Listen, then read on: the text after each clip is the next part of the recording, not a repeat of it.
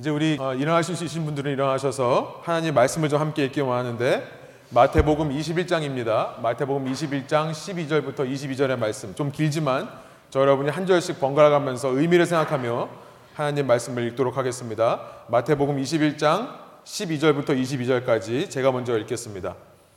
예수께서 성전에 들어가사 성전 안에서 매매하는 모든 사람들을 내쫓으시며 돈 바꾸는 사람들의 상과 비둘기 파는 사람들의 의자를 둘러 엎으시고 그들에게 이르시되 기록된 바 내 집은 기도하는 집이라 일컬음을 받으리라 하였거늘 너희는 강도의 소굴을 만드는도다 하시니라.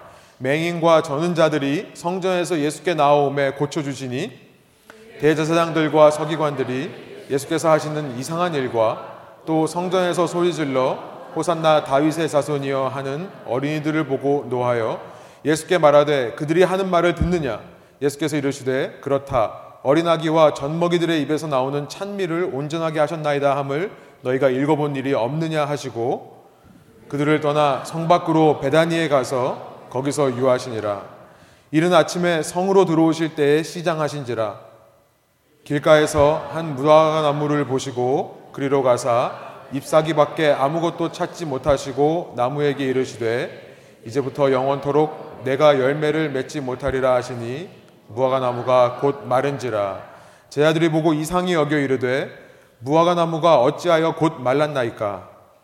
예수께서 대합하여 이르시되 너에게 이르노니 만일 너희가 믿음이 있고 의심하지 아니하면 이 무화과 나무에게 된 이런 일만 할 뿐 아니라 이 산더러 들려 바자에 던져지라 하여도 될 것이요. 함께 읽겠습니다. 너희가 기도할 때 무엇이든지 믿고 구하는 것은 다 받으리라 하시니라. 아멘. 예, 앉으셔서 우리 함께 말씀 나누겠습니다. 마른 무화과 나무라는 제목으로 말씀 나누기를 원합니다. 이제 예수님께서는 드디어 예루살렘이라고 하는 유대인의 수도이자 종교 중심지에 들어가십니다. 그리고 그 성에서 예수님께서 무슨 일을 하셨는가 그 일의 기록들이 오늘 본문 12절부터 나와 있는 것입니다. 그런데 이 내용들을 보면 한 절 한 절 다 유대인의 이 성경이었던 구약에 있는 말씀과 연관이 되어 있습니다. 아마도 복음서에서 우리가 보게 되는 어떤 본문보다도 오늘 본문에 가장 많이 구약의 말씀이 녹아져 있다. 구약의 말씀이 밀집되어 있다고 해도 과언이 아닐 것입니다. 이렇게 하나님의 구약 성경의 말씀이 녹아져 있는데요. 이 한 절 한 절의 말씀이 다 예수님이 어떤 존재인가를 드러내는 내용들로 되어 있습니다. 그래서 말씀을 나누면서 우선은 먼저 어떤 구약의 말씀들이 이 한 절 한 절에 들어 있는지 또 이 말씀을 통해 예수님께서 어떤 분이라고 우리에게 알려주시기를 원하는지를 좀 살펴보려고 합니다. 우리가 가진 구약 성경의 맨 마지막 책이 말라기서인데요. 말라기라는 선지절을 보면 3장에 이런 말씀들이 있습니다. 여러분 주부에 있는데요. 3장 1절부터 3절입니다. 말라기라고 하는 것은 시적으로 보면 구약에서 가장 마지막 시기에 일어난 일들을 기록한 책이고요. 예수님이 오시기 전 약 한 450년, 60년 전 그 시대의 기록을 담고 있는 책이 말라기입니다. 말라기 3장 1절 제가 읽고 2절 여러분이 읽고 3절 제가 읽도록 하겠습니다. 제가 먼저 1절 읽겠습니다. 만군의 여호와가 이르노라 보라 내가 내 사자를 보내리니 그가 내 앞에서 길을 준비할 것이요. 또 너희가 구하는 바 주가 갑자기 그의 성전에 임하시리니 곧 너희가 사모하는 바 언약의 사자가 임하실 것이라. 그가 임하시는 날을 누가 능히 당하며 그가 나타나는 때에 누가 능히 서리요. 그는 금을 연단하는 자의 불과 표백하는 자의 잿물과 같을 것이라. 그가 은을 연단하여 깨끗게 하는 자 같이 앉아서 레위 자손을 깨끗하게 하되 금 은같이 그들을 연단하리니 그들이 공의로운 재물을 나 여호와께 바칠 것이라.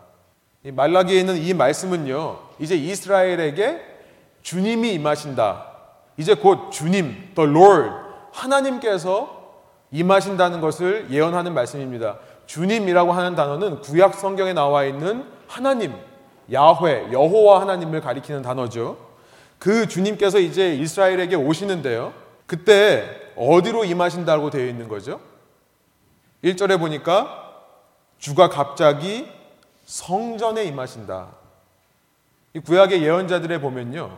말라기서뿐만 아니라 우리가 이제 지난번에 묵상했던 에스겔서 같은 경우에 보면 40장부터 48장까지 보면 하나님께서 당신의 백성 중에 오시는데 성전으로 임하시는 것을 예언하고 있습니다. 이스라엘 백성은 하나님께서 우리에게 임하실 때 성전을 통해 온다는 것을 알아요. 그런데 여기서 말씀하시는 주님의 앞길을 예배하는 사람이 있다고 얘기하죠. 1절에 보니까요. 하나님의 메신저, 하나님의 사자가 있다고 합니다. 우리가 마태복음을 통해 확인한 대로 이 사람은 세례 요한입니다. 그리고 1절에서 너희가 구하는 바 주, the Lord whom you seek 이라고 되어 있는 너희가 구하는 바 주라고 하는 분은 바로 예수 그리스도세요. 1절 한번 보여주시겠어요? 말라기 3장 1절입니다. 여기서 말하는 주는 예수 그리스도라는 사실을 우리는 알게 되는 거예요. 그런데 이렇게 주님께서 성전에 오시는데 여러분 성전에 오셔서 가장 먼저 하시는 일이 무엇입니까? 2절 3절에 보면요. 우리가 읽었습니다만 한마디로 말하면 정화라고 할 수 있어요. 정화, purification. 깨끗하게 하시는 겁니다. 2절에 보니까 그 주님은요. 금을 연다는 자의 불처럼 그렇죠. 금을 연다는 사람은 금을 뜨거운 불에 집어넣어서 불순물들을 다 녹여서 순금을 만들어내는 사람들입니다. 또 비눗물처럼 깨끗하게 씻기는 잿물, 비눗물입니다. 비눗물처럼 오셔서 레위 자손들 3절에 보니까요. 그 레위 자손들을 깨끗하게 하신다. 성전에 오신 주님께서 제일 먼저 하시는 일이 뭐냐면 깨끗하게 하는데 누굴 깨끗하게 하냐면 그 성전에서 예배 드리는 자들을 깨끗하게 하신다는 거예요. 그래서 그들을 순결하게 정화시켜서 다른 말로 그들을 연단시키셔서 이제 그들이 드려지는 예배가 하나님이 받으시기에 의로운 것, offering in righteousness. 하나님이 받으시기에 의로운 제물로 바꾸신다. 여러분 이렇게 주님께서 이 땅에 임하실 때 성전에 임하시고 깨끗하게 하시는 것을 먼저 하시는데요. 바로 여러분 이 말씀이 오늘 본문 12절에서 이루어지는 겁니다. 그렇죠. 12절을 보여주시면 예수님께서 이제 성전에 들어가시는데 제일 먼저 뭘 하시냐면 성전 청소를 하시는 거예요. 이 예수님께서는요, 성전 청소를 하시면서 그곳에서 돈을 바꾸고 있는 자들의 상을 뒤엎으시고요, 그곳에서 짐승을 파던 자들의 짐승을 다 내쫓으십니다. 이것은 예수님께서 바로 이 말라기를 비롯한 구약에 있는 예언자들의 말씀을 이루시기 위해 그랬다는 것을 이제 우리는 알게 되는 것입니다. 예수님께서 갑자기 화가 나셔가지고 갑자기 발작하셔가지고 성질 부리신 게 아니죠. 그렇게 오해하면 안 됩니다. 예수님께서 분노하신 거라고 사람들이 이해를 하는데요. 여러분 여기 분노했다는 말이 없습니다. 예수님은 하나님의 말씀을 그대로 그냥 이루시는 것일 뿐이에요. 예수님 당신께서 이렇게 하나님의 말씀을 이루시면서 지금 그 사람들에게 또 오늘 우리에게 예수님 당신이 어떤 분이라고 말씀하시는 거예요? 바로 그 주님이다. 내가 바로 the Lord, 구약에서 말하는 하나님이신 주님이다라는 것을 말씀하시는 거죠. 당시 성전에서 헌금을 드릴 때는요, 로마 화폐를 성전에서 사용하는 화폐로 바꾸어서 드렸습니다. 두로 화폐라고 하는데요. 로마 왕국에서 쓰던 화폐랑은 다른 화폐예요.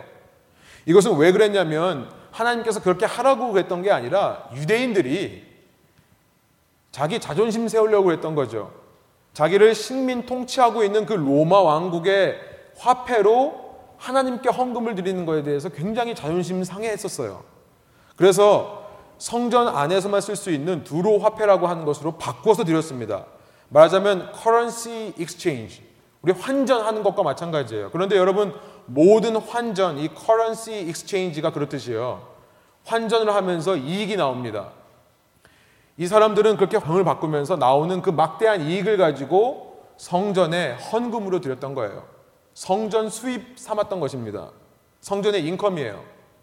또 하나님께 제물을 바치는데요. 레위기서에 보면 흠이 있는 것을 바치지 마라. 흠 없는 것만 바쳐라. 라고 하는 말씀이 있기 때문에요. 성전 안에는 흠 없는 짐승을 팔던 사람들도 생겨나게 되었습니다.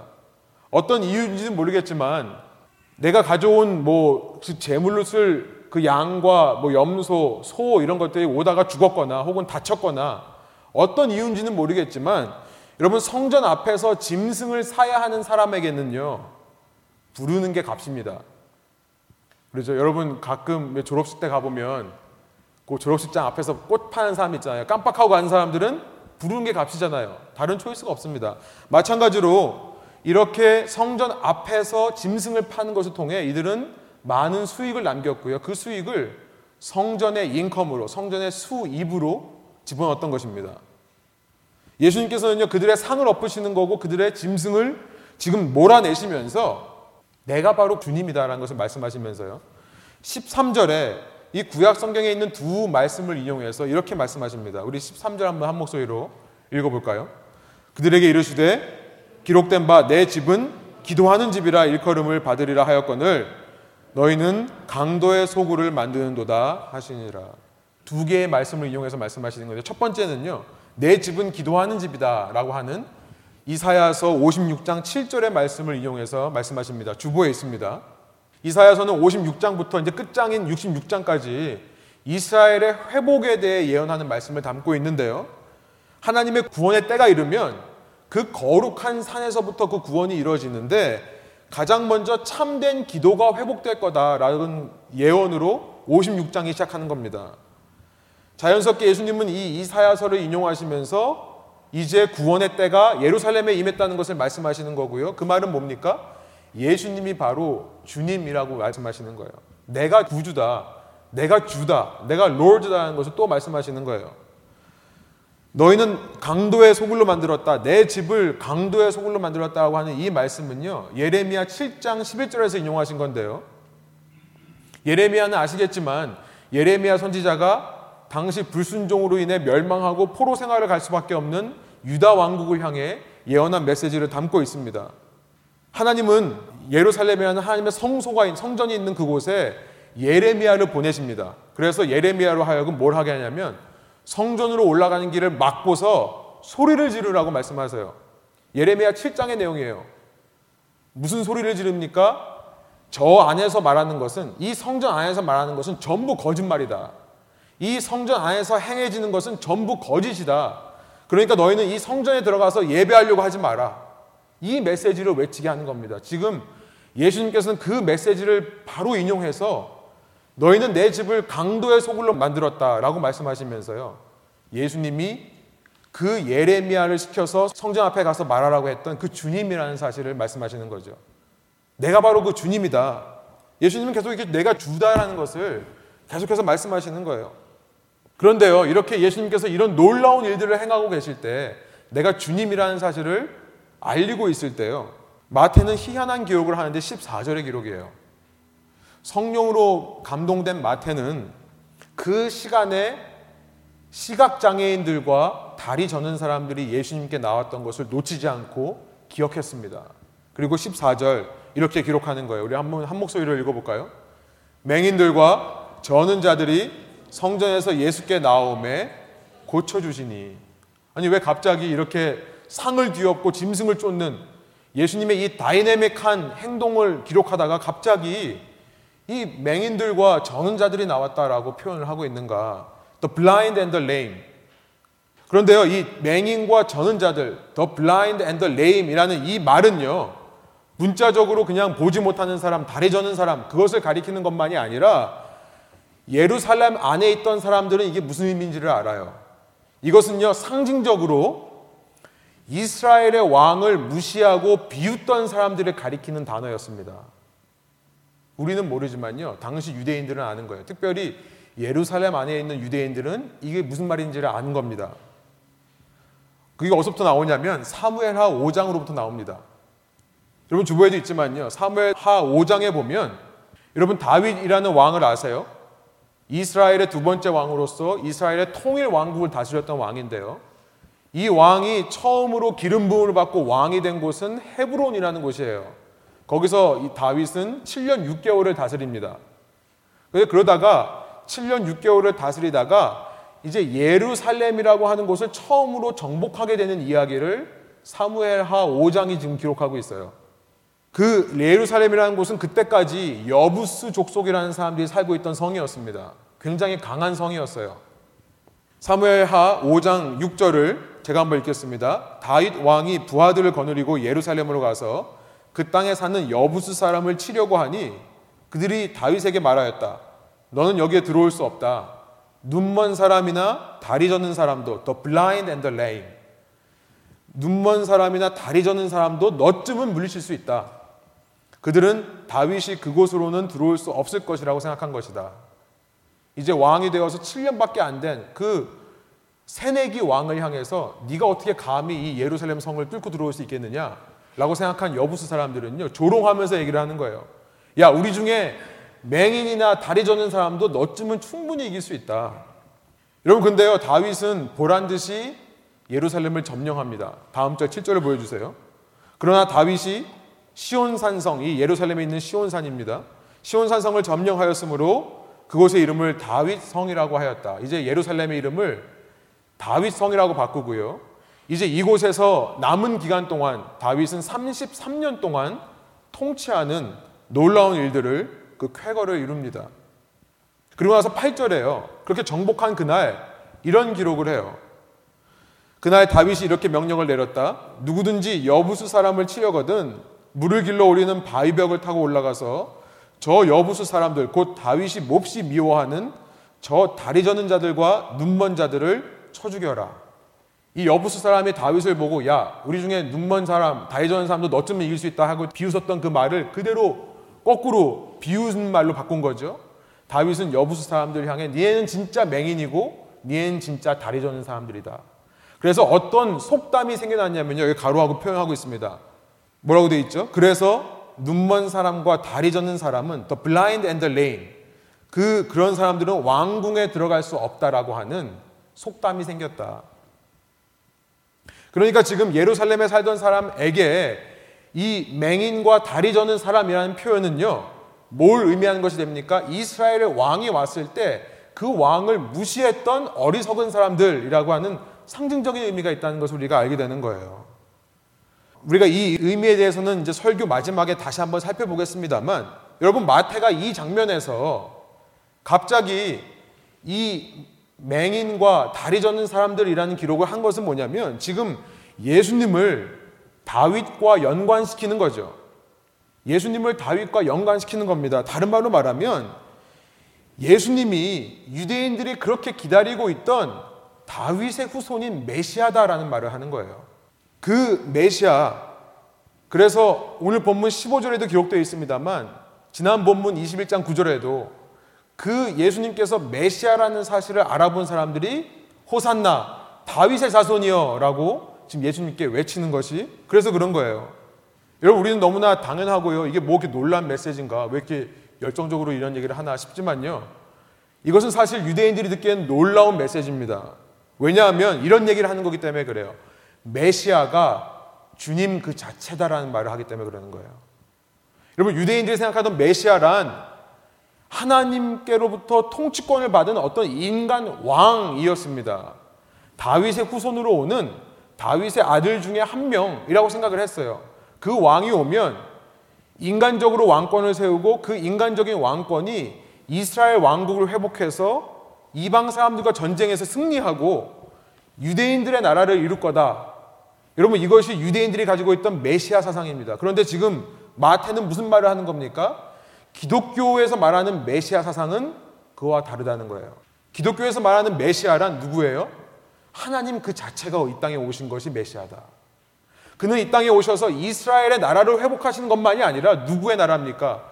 하나님의 나라를 회복하시려고 오시는 것이 진정한 메시아다. 지금 그 얘기를 하는 겁니다. 그래서 14절에 갑자기 이런 기록이 들어있는 거예요.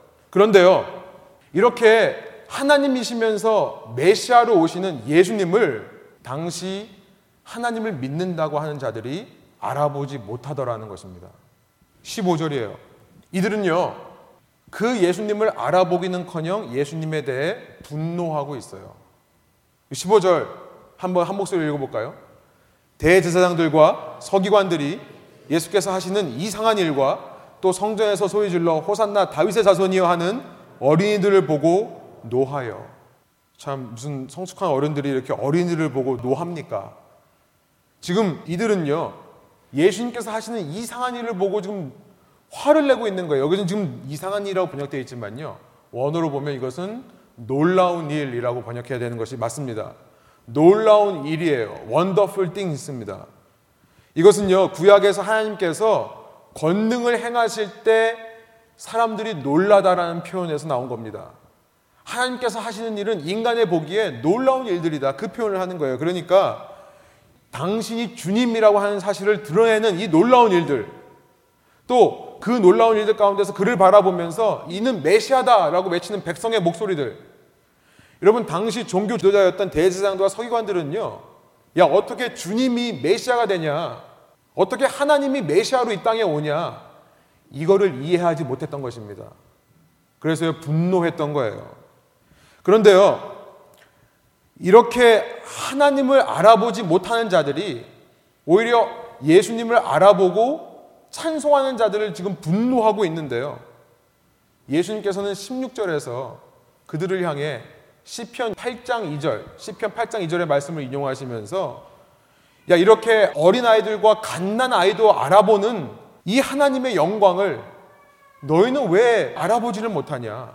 이렇게 어린 아이도 아는 것을 너희도 모른다면 너희도 부끄러운 자다. 라는 것을 말씀하시고 나서요.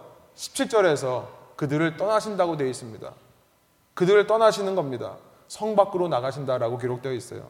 여기까지 성경 공부 끝, 났습니다 네, 좀 힘드셨죠? 여러분, 이 말씀들 속에서 도대체 무슨 메시지가 있어서 이렇게 열심히 얘기하는가? 여러분, 이 말씀 속에 담겨 있는 성경의 메시지, 오늘 우리에게 주신 하나님 말씀이 무엇인가? 제가 두 가지로 생각을 해봤는데요. 이제 이걸 좀 나누려고 합니다. 첫 번째는 뭐냐면, 제가 이렇게 표현을 해봤어요. 종교인들이요, 세상을 등지고 하나님만 향해 있으면요. 그것은 하나님을 오히려 가로막는 일이 되더라.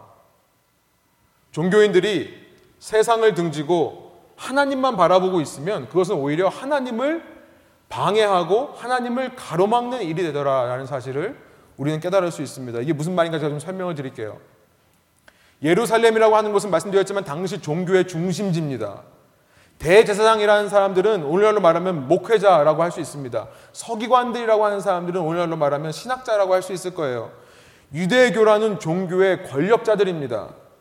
그러나 이 예루살렘과 이 종교의 권력자들은요, 이 땅에 메시아로 오신 주님을 알아보지 못하고요. 오히려 그 하나님을 부인하고 자기의 손으로 못 박아 죽이는 일을 하게 되는데요. 그 원인이 무엇인가? 그들이 하나님만을 바라본다고 하면서 세상을 등졌기 때문이라는 거예요. 하나님만을 바라본다는 명목으로 약자들을 무시했기 때문이고요. 하나님만을 바라본다는 명목으로 이방인들을 돌아보지 않았기 때문에 그런 일을 저질렀다는 것을 말씀드리고 싶은 겁니다. 여러분, 예수님께서 이렇게 성전 청소하신 곳, 여러분, 이곳은요, 성전에서 이방인의 뜰이라고 하는 곳입니다. The court of the Gentile. 이방인의 뜰이라고 하는 곳이에요. 성전에는요, 여러 개의 뜰이 있었는데요. 이 이방인의 뜰이라고 하는 곳은 모든 사람, 그러니까 유대인과 이방인 모두가 다 갈 수 있는 곳입니다. 그러나 이방인들은 요 뜰에서 더 안쪽으로 들어가지는 못해요. 그 안쪽에는 뭐가 있었냐면 여자의 뜰이라는 것이 있습니다. The Court of Women. 여자의 뜰이라는 것이 있어서요. 그곳은 누구만 들어갈 수 있겠습니까? 예, 유대인 여자들만 들어갈 수 있는 거예요. 유대인이면서 여자인 사람들만. 그러나 그 안쪽으로는 못 들어갑니다. 그 안쪽엔 뭐가 있냐면 유대인의 뜰이 있어요. The Court of the Jews. 여기는 유대인 남자만 있는 거고요. 그 안에는 또 성소가 있습니다. The Holy Place. 여기는 유대인 남자 중에서도 제사장들만 들어갈 수 있고요. 그 안에는 또 뭐가 있습니까? 지성소라고 하는 곳이 있는데요. The Holy of the Holy. 여기는 제사장 중에서도 대제사장이 1년에 한 번만 들어갈 수 있는 곳. 이렇게 어, 이스라엘의 성전은 뜰들로 구분되어 있는 거예요. 본래 이 이방인의 뜰을 만든 이유는요. 솔로몬이 이 성전을 만들고 나서 기도했을 때 이렇게 기도했기 때문에 그래요. 하나님, 이방인이라 하더라도 주님을 경외하기 위해 이 뜰에 나와서 주님께 기도하거든 주님께서 들어주십시오. 그래서 이방인들을 배려하는 차원에서 이방인들이 올 수 있는 뜰을 만들어 놓은 것입니다. 그러나 유대인들에게 이 이방인의 뜰이라고 하는 곳은요, 불편한 곳이에요.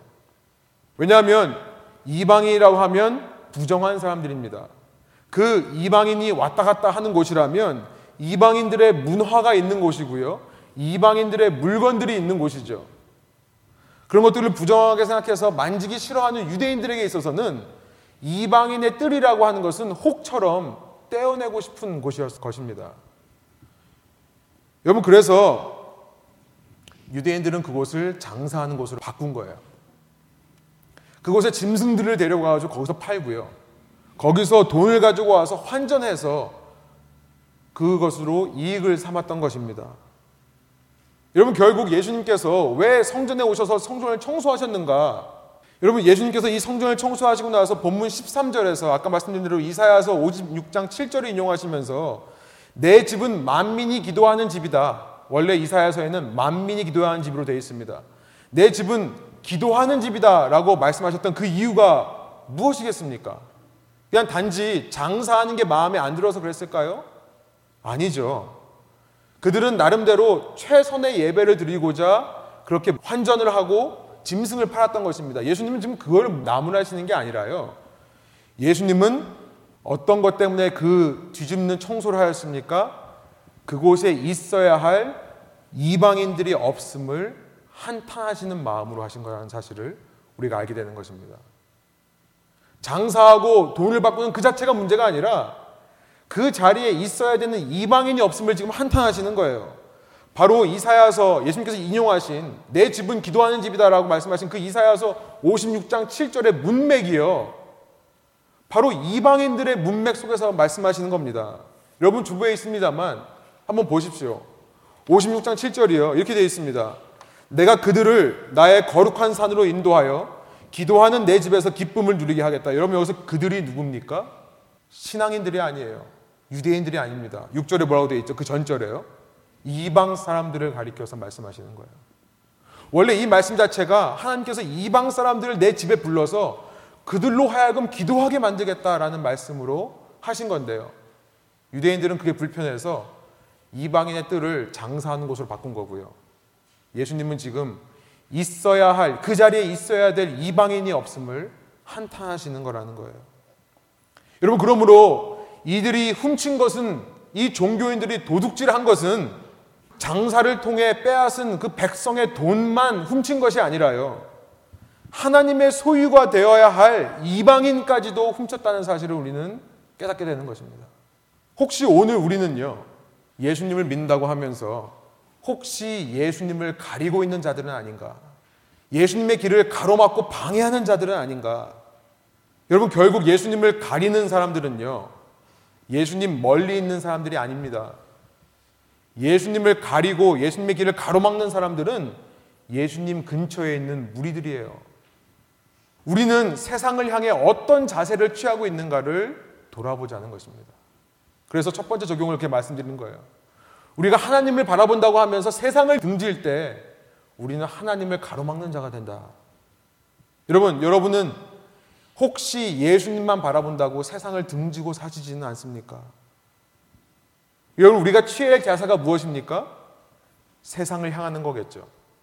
예수님과 함께 세상을 바라보는 겁니다. 예수님만 바라보는 자세에서 등을 돌려서요. 예수님과 함께 세상을 바라보는 거예요. 왜냐면요. 우리가 이미 마태복음을 통해서 봤듯이요. 예수님은 지금도 세상을 향해 바라보시고 세상을 향해 걸어가고 계시기 때문에 그렇습니다. 예수님은 죄인들을 위해 이 땅에 오셨다고 말씀을 하셨고요. 예수님은 철저하게 잃어버린 하나님의 양들을 찾아가는 모습으로 우리에게 마태복음을 통해 이미 나타나셨던 것입니다. 그 사실을 기억하고 나도 예수님이 가는 방향으로 돌아서지를 않으면요. 여러분 오늘 본문의 메시지는 아주 명확합니다. 그러지 않으면 나도 당시 유대인 종교 지도자들과 같이 예수님의 길을 가로막고 예수님의 사역을 방해하는 존재가 될 수밖에 없음을 우리는 이 말씀을 통해 발견하게 되는 것입니다. 여러분 흔히 교회는 유람선이 아니라 구조선이 되어야 된다고 얘기를 합니다. 유람선, 크루즈하는 그런 유람선이 아니라 구조선, 물에 빠진 사람을 구조하러 가는 구조선이 되어야 된다. 맞습니다. 교회는 절대로 신앙인들의 유람선이 되면 안 됩니다. 우리끼리 모여서 선상 파티하는 것이 즐겁고 우리끼리 우리를 위한 교회 행사와 사역들로 교회가 넘쳐나는 교회가 성경적일 수 없습니다. 교회는 구조선이어야 됩니다. 교회 행사가 있고 사역이 있다면 그것은 오직 한 영혼을 섬기고 한 영혼을 주님께로 데려오고자 하는 그런 행사와 사역들만이 있어야 되는 것입니다. 여러분들 근데 그걸 아세요? 여러분 그거 아십니까? 여러분 배가 어떤 배가 중요하냐가 아니라 그 배에 어떤 사람이 타고 있다는 사실이 중요하다는 사실을 아세요? 배가 중요한 게 아니라요. 그 배에 어떤 사람이 타고 있냐, 그게 중요하다는 거예요. 제가 이 시애틀 벨뷰에서 이렇게 목회를 하면서 제가 요즘 정말 더 날이 가면 갈수록 강하게 느끼는 것 중에 하나가 뭐냐면 요즘 세상의 문화와 요즘 도시의 문화는요, 너무나 많은 것을 요구한다는 거예요. 너무나 많은 것을 요구합니다. 한 100년 전에 사람들이 소화할 수 있었던 정보의 양보다 지금 한 사람이 하루에 소화하는 정보량이 훨씬 많다고 합니다. 100년 전 한 사람이 평생에 걸쳐서 소화하는 정보량보다요. 그러니까 현대인들의 삶을 가만 들여다보면 바빠요. 여유가 없습니다. 늘 시간에 쫓깁니다. 늘 피곤하고 늘 어려운 삶을 삽니다. 여러분 그래서 신앙인들이요. 자기의 삶의 무게를 감당하지 못해서 헥헥댑니다. 여러분 그런 신앙인들이 찾는 배, 그런 사람들이 타는 배가 바로 유람선이라는 거예요. 그렇죠. 내 인생 열심히 살다가 좀 쉬려고 타는 거예요. 탔는데 생각보다 재미없고요. 타보니까 생각보다 편히 쉴 수 없는 거면 얼마든지 내릴 수 있습니다. 얼마든지 딴 배로 갈아탈 수 있는 거예요. 배가 문제가 아니라 배탄 사람들의 마음가짐이 중요하다는 거예요. 비록 자신의 삶의 무게가 무겁긴 하지만 하루하루 사는 것이 힘겹고 어렵긴 하지만 그래도 남을 돌아볼 줄 아는 마음을 가진 자들이요. 애써 시간 내어서 자기를 훈련하여 누군가를 구조할 수 있는 연습을 하고 내가 그 사람들을 구하기 위해 내 시간과 내 물질과 내 에너지를 포기하며 절제하는 그런 노력이 있는 사람이 타는 배가 구조선이 되는 줄로 믿습니다. 사랑하는 여러분, 탄 사람이 바뀌면요. 배는 얼마든지 바뀔 수 있다는 사실을 기억하십시오. 유람선으로 지어진 배라 하더라도요.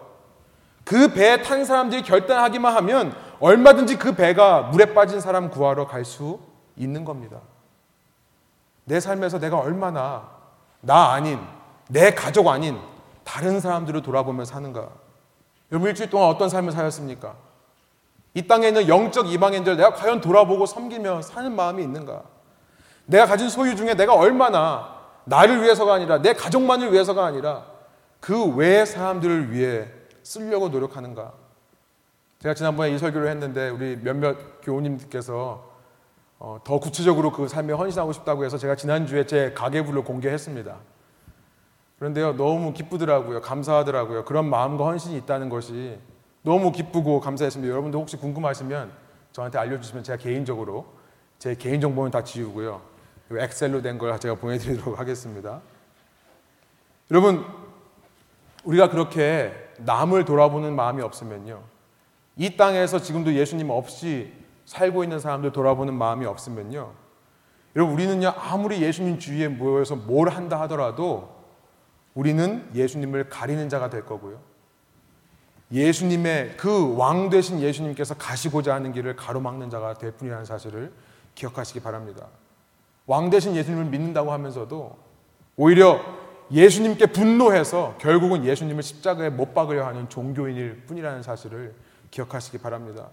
여러분 우리는요 모이는 교회가 되는 동시에 흩어지는 교회가 되기를 원하고요. 아니 흩어지기 위해 모이는 교회가 되기를 소원합니다. 여러분 이것이 바로 오늘 우리에게 예수님께서 원하시는 말씀이고요. 여러분 이것이 바로 예수님께서 오늘 본문 18절 19절에서 신앙인들에게 찾으시는 열매라고 생각합니다. 우리 함께 18절 19절 한번 한 목소리 읽겠습니다. 이른 아침에 성으로 들어오실 때에 시장하신지라 길가에서 한 무화과 나무를 보시고 그리로 가사 잎사귀밖에 아무것도 찾지 못하시고 나무에게 이르시되 이제부터 영원토록 내가 열매를 맺지 못하리라 하시니 무화과 나무가 곧 마른지라. 예수님께서 무화과 나무를 말리시는 희한한 일을 하시는데요. 여러분 무화과 나무가 상징하는 것이 무엇이겠습니까?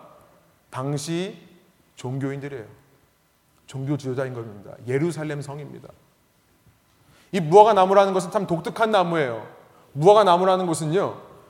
잎과 열매와 꽃이 동시에 열리는 나무입니다. 참 희한해요. 1년에 두 번 수확할 수 있는데요. 잎이 열리면 열매가 함께 열리는 법입니다. 물론 마가복음 11장에 보니까 아직 무화과 나무의 때가 아니다. 무화과 나무가 완전히 익을 때가 아니라고 말씀을 하셨지만요. 그러나 잎이 있는 것을 보면 당연히 열매가 있다는 것을 예상하게 되어 있습니다. 지금 예수님께서 자꾸 이상한 짓을 하시는 것이 아니에요. 이상한 짓하고 죄송합니다. 막 뒤엎으시고 막 애꿎은 뭐가 나면 말리시고 이러시는 것이 아니에요. 예수님께서 보시기에 나뭇잎이 있다고 하면 열매가 있을 줄로 생각하시기 때문에 가서 보시는 거예요. 여러분 근데 가보니까요. 그렇게 열, 나뭇잎은 있는데 정작 열매가 없는 겁니다. 그 나무를 말리세요. 무슨 말입니까? 겉으로 보기에는 화려하게 나는 신앙인이라고 나는 믿는 사람이라고 홍보하는 사람들. 그러나 가만 들여다보면 열매가 없는 사람들. 수많은 지식과 수많은 경력을 자랑하지만 삶 속에서 그 사람이 얼마나 세상을 향해 가고 있는가 들여다보면 자기 삶 살기도 급급하게 사는 사람들, 내 삶도 하나 케어 못 해가지고 헤매고 다니는 사람들. 여러분, 그런 사람들이라면 예수님의 저주를 받을 수밖에 없다는 거예요. 17절에 말씀하신 것처럼 예수님 그들을 떠날 수밖에 없다는 것을 말씀하시는 겁니다. 여러분, 저는 목회자로서 여러분과 함께 그 구원의 길을 끝까지 가고 싶어서 이 말씀을 드리는 겁니다. 여러분 중심에서 벗어나십시오. 여러분 이것이 첫 번째 메시지라면요. 두 번째 본문을 통해 발견하는 메시지는 뭐냐면 그러나 여러분 중요합니다. 예수님은요. 다윗 왕보다 훨씬 더 은혜로우신 왕이라는 거예요. 다윗과는 비교할 수 없을 정도로 그 어떤 인간과 비교할 수 없을 정도로 은혜로우시고 오래 참으시고 노하기를 더디하시는 예수님이라는 사실입니다. 앞서 제가 말씀드렸지만 맹인과 저는 자들이라는 표현이 나온 14절로 가보시면요. 이 14절은 단순히 예수님께서 병자를 고치시는 얘기가 아니라고 말씀드렸습니다. 단순히 예수님께서 다윗과 연관되어 있는 분이다. 예수님이 다윗이다. 예수님이 다윗의 후손으로 오신 메시아다. 단순히 그 이야기를 하는 것도 아니라는 사실을 우리는 깨달아야 됩니다. 다윗보다 더 위대하신 분이시고 다윗보다 더 은혜로우신 분이라는 사실을 말씀하고 있다는 것을 우리는 발견해야 됩니다.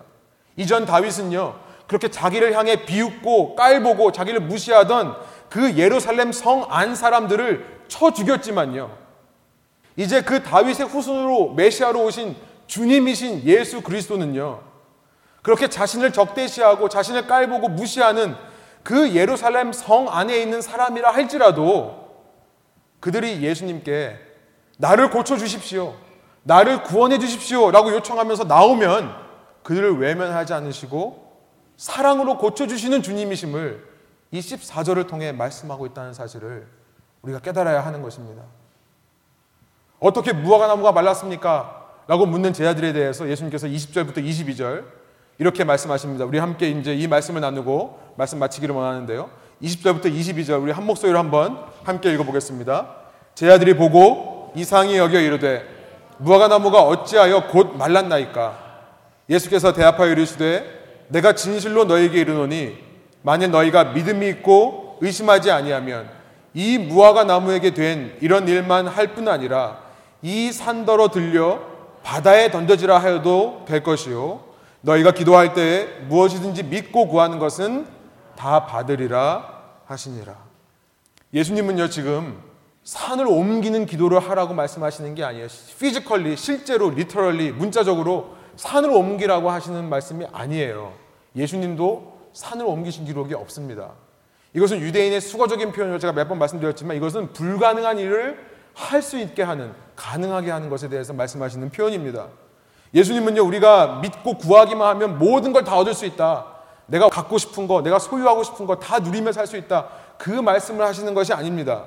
이 말씀은요, 지금 말려버린 무화과 나무에 대해 말씀하시는 거예요. 말려버린 무화과 나무, 뭐라고 했습니까? 그 종교인들의 형식적인 종교 생활, 예수님께서 말려버리신 그 무화과 나무를 가리켜서 말씀하시면서요, 우리가 지금이라도 그런 종교적인 모습을 회개한다면 예수님께 맹인과 저는 자들이 되어서 주님 나의 병을 고쳐 주십시오. 이렇게 말려버린 나의 신앙을 회복시켜 주십시오라고 요청하기만 하면 그는 미쁘시고 의로우사, 그는 신실하시고 의로우사, 우리의 기도 응답을 반드시 이루어 주신다는 약속을 하시는 겁니다. 여러분 변할 수 있다는 거예요. 여러분이 달라질 수 있다는 것을 말씀하시는 겁니다. 내 속에 이미 말라버린 것 같은 그 종교적인 무화과 나무가 다시 바뀔 수 있다는 것을 말씀하시는 거예요. 아니, 내 속에 있는 그 종교성이요. 무화과 나무처럼 말라 없어질 수 있다는 것을 말씀하시는 겁니다. 우리는 이방인들입니다. 원래 예수님이 아니고서는 구원에 이를 수 없는 자들이에요. 그런 이방인이 우리가 은혜로 받은 이 신앙을 당연한 것으로 여기지 않고 날마다 깨어서요. 주의 전에 나와서 기도하면 나의 이 부족함을, 나의 이 약함을, 이 변하지 않는 무화과 나무 같은 나의 이 죄성을 말려 주십시오. 기도한다면 여러분 예수님께서는요. 그 죄 없는 부정한 이방인인 나를 저리 가라. 너는 부정하다. 내쫓으시는 유대인과는 다르신 분이라는 겁니다. 그들과는 달리 예수님은 나를 내쫓는 게 아니라 내 속에 무화과 나무를 말려버린다는 거예요. 오히려 나와 예수님 사이를 가로막고 있는 모든 종교적인 행위들, 습관처럼 굳어버린 나의 형식들을 뒤엎으시고 쫓아내셔서 내 마음 속에 새 살을 만들어 주신다는 겁니다. 새로운 마음, 새 살과 같이 부드러운 마음, 늘 새로운 찬양의 노래가 터져 나오는 새 노래가 터져 나오는 그 마음을 회복시켜 주신다는 분이 바로 예수 그리스도라는 것을 이 본문의 말씀이 전하고 있는 것입니다. 여러분 그리고 더 나아가서요. 거기서 한 걸음 더 나아가서 우리가 그런 마음이 회복되어서 그런 마음으로 이 땅에 있는 영적인 이방인들을 향해 우리가 기도하기 시작할 때 하나님께서는 그 기도를 들으시고 그 이방인들이 마땅히 있어야 할 이 성전의 뜰로 그들이 이끌어 오시면서 그러기 위해 이 성전을 날마다 새롭게 건축하시고 새롭게 정화시키는 일을 하시는 사랑의 예수님이라는 사실을 예수님께서 반드시 그렇게 하실 거라는 사실을 우리 가운데 약속해 주시는 그런 메시지인 것입니다. 여러분 그래서요 이 말씀을 통해 우리가 한 가지를 적용한다 한다면 우리 속에 이 기도가 멈추지 않기를 소원합니다.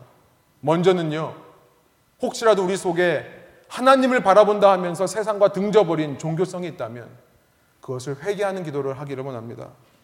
그래서 날마다 내가 예수님의 마음으로 새로워지는 경험을 하는 저와 여러분 되기를 소원합니다. 종교성이 말라 없어지고요. 재해 버리고요. 내 마음속에 새 살처럼 부드러운 마음이 돋아서 날마다 새로워지고 날마다 새로운 감격이 넘쳐나는 신앙생활 하기를 소원합니다. 그런 우리를 통해 이 땅의 이방인들도 그 복음을 알게 되기를 기도하는 저와 여러분 되기를 소원합니다. 여러분 먼저 기도하십시오. 혼자서 하시고 소그룹을 모일 때 이 기도를 하시고요. 저는 때로는 저희 소그룹에서 커넥션 그룹에서 때로는 한 번쯤은 기도해야 하는 것도 참 좋을 것 같습니다. 서로의 그런 모습들을 회개하면서 기도하는 모습. 여러분 새벽 기도 나오실 때마다 예배 나오실 때마다 우리가 그런 마음으로 기도하기를 원합니다. 여러분 기도가 열쇠입니다. 기도가 키예요. 여러분 기도하면요. 하나님께서 우리 마음 속에 그렇게 열매 맺기 원하는 마음을 만들어 주실 줄 믿습니다. 여러분 우리가 율법으로 율법적으로 해야 된다, 해야 된다 해서 하는 게 아니에요. 내가 그런 기도를 할 때요. 주님 나를 바꿔 주시고 내 안에 형식들 제해해 주십시오. 내, 나 속에 있는 무화과 나무를 말려 주십시오. 기도할 때요. 내 마음이 변화되는 거예요. 내 마음이 변화되면요. 우리는 구조대가 될 것이고요. 그런 구조대가 모인 우리는요. 이 교회는 구조선이 될 줄 믿습니다. 이런 은혜가 저와 여러분에게 넘치기를 간절히 소원합니다. 함께 우리 그런 마음으로 성찬에 참여하기를 원하는데요. 이 시간 조용히 기도하시면서 받은 말씀에 대한 결단을 함께 올려드리면서요. 우리 뒤에서부터 순서가 되시는 분들은 나오셔서 우리 함께 성찬에 참여하시기를 원합니다.